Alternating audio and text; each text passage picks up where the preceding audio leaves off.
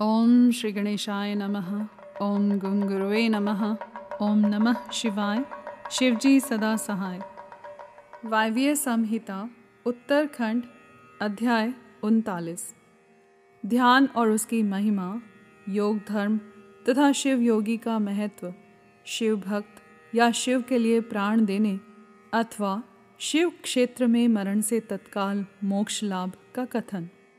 उपमन्यु जी कहते हैं श्री कृष्ण श्री कंठनाथ का स्मरण करने वाले लोगों के संपूर्ण मनोरथों की सिद्धि तत्काल हो जाती है। ऐसा जानकर कुछ योगी उनका ध्यान अवश्य करते हैं। कुछ लोग मन की स्थिरता के लिए स्थूल रूप का ध्यान करते हैं। स्थूल रूप के चिंतन में लगकर जब चित्त निश्चल हो जाता है, तब सूक्ष्म रूप से वह स्थिर होता है। भगवान शिव का चिंतन करने पर सब सिद्धियाँ प्रत्यक्ष सिद्ध हो जाती हैं। अन्य मूर्तियों का ध्यान करने पर भी शिव रूप का अवश्य चिंतन करना चाहिए।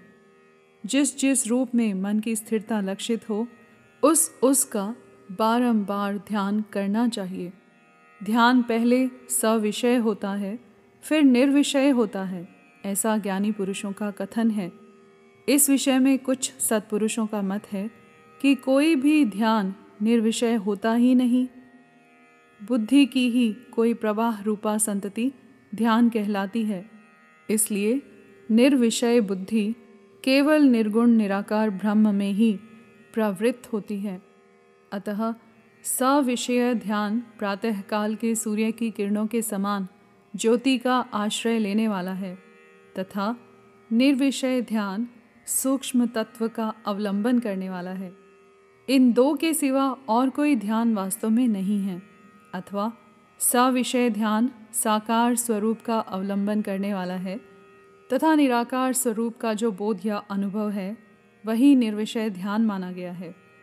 वह सविषय और निर्विषय ध्यान ही क्रमशः सबीज और निर्बीज कहा जाता है। निराकार का आश्रय लेने से उसे निर्बीज और साकार का आश्रय लेने से उसे सबीज की संज्ञा दी गई है। अतः पहले सविषय या सबीज ध्यान करके अंत में सब प्रकार की सिद्धि के लिए निर्विषय अथवा निर्बीज ध्यान करना चाहिए।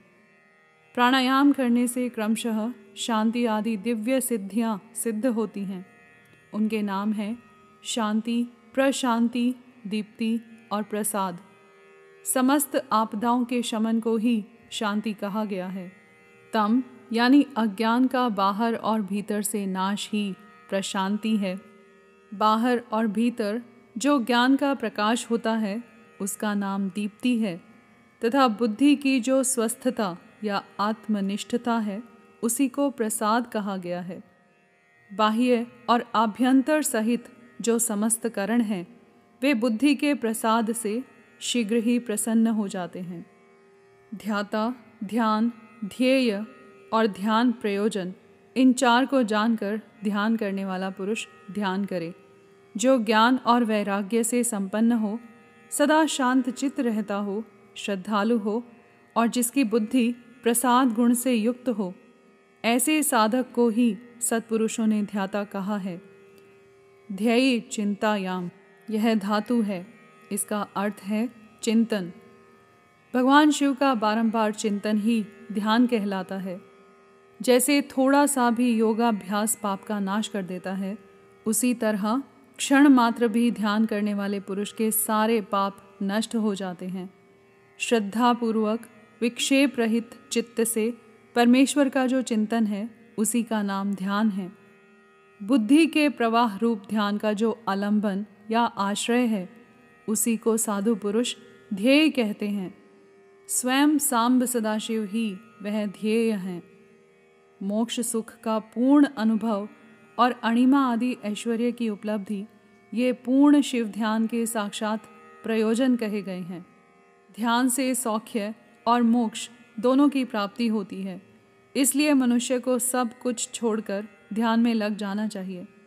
बिना ध्यान के ज्ञान नहीं होता और जिसने योग का साधन नहीं किया है, उसका ध्यान नहीं सिद्ध होता। जिसे ध्यान और ज्ञान दोनों प्राप्त हैं उसने भव सागर को पार कर लिया है।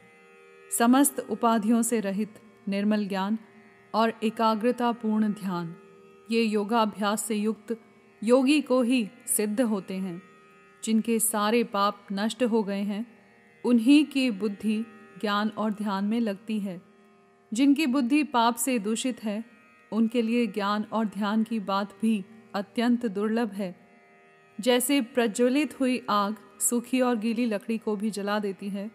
उसी प्रकार ध्यानाग्नि, शुभ और अशुभ कर्म को भी क्षण भर में दग्ध कर देती है। जैसे बहुत छोटा दीपक भी महान अंधकार का नाश कर देता है, इसी तरह थोड़ा सा योगाभ्यास भी महान पाप का विनाश कर डालता है। श्रद्धा पूर्वक क्षण भर भी परमेश्वर का ध्यान करने वाले पुरुष को जो महान श्रेय प्राप्त होता है, उसका कहीं अंत नहीं है। यथा वही नर्महादीप्त शुष्क मार्दरम च निर्दहेत, तथा शुभा शुभम कर्म, ध्यानाग्निर्दहते क्षणात्। ध्यायतः क्षणमात्रं वा श्रद्धया परमेश्वरं यद भवेत सुमहच्छियस्त स्यांतो नैव विद्यते।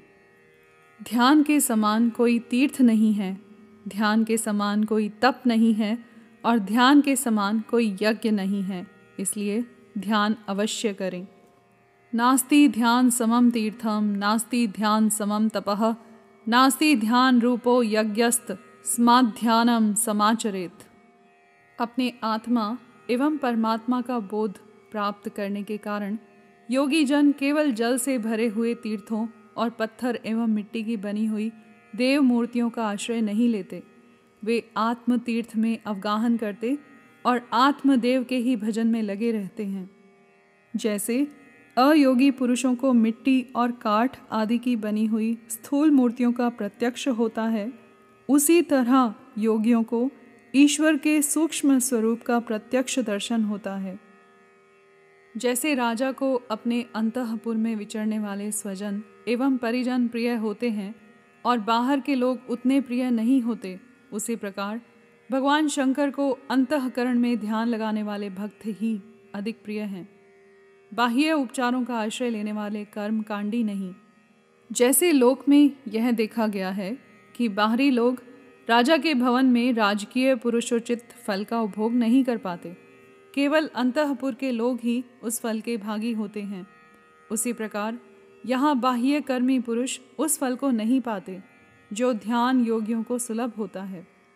ज्ञान योग की साधना के लिए उद्यत हुआ पुरुष यदि बीच में ही मर जाए तो भी वह योग के लिए उद्योग करने मात्र से रुद्रलोक में जाएगा। वहाँ दिव्य सुख का उपभोग करके वह फिर योगियों के कुल में जन्म लेगा और पुनः ज्ञान योग को पाकर संसार सागर को लांग जाएगा। योग का जिज्ञासु पुरुष भी जिस गति को पाता है, उसे यज्ञ करता संपूर्ण महायज्ञों का अनुष्ठान करके भी नहीं पाता। करोड़ों वेद वेता द्विजों की पूजा करने से जो फल मिलता है, वह एक शिव योगी को भिक्षा देने मात्र से प्राप्त हो जाता है।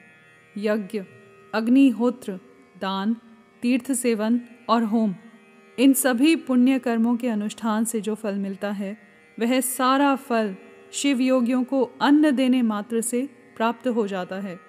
जो मूढ़ मानव शिव योगियों की निंदा करते हैं, वे श्रोताओं सहित नरक में पड़ते हैं और प्रलय काल तक वहीं रहते हैं। श्रोता के होने पर ही कोई शिव योगियों की निंदा का वक्ता हो सकता है।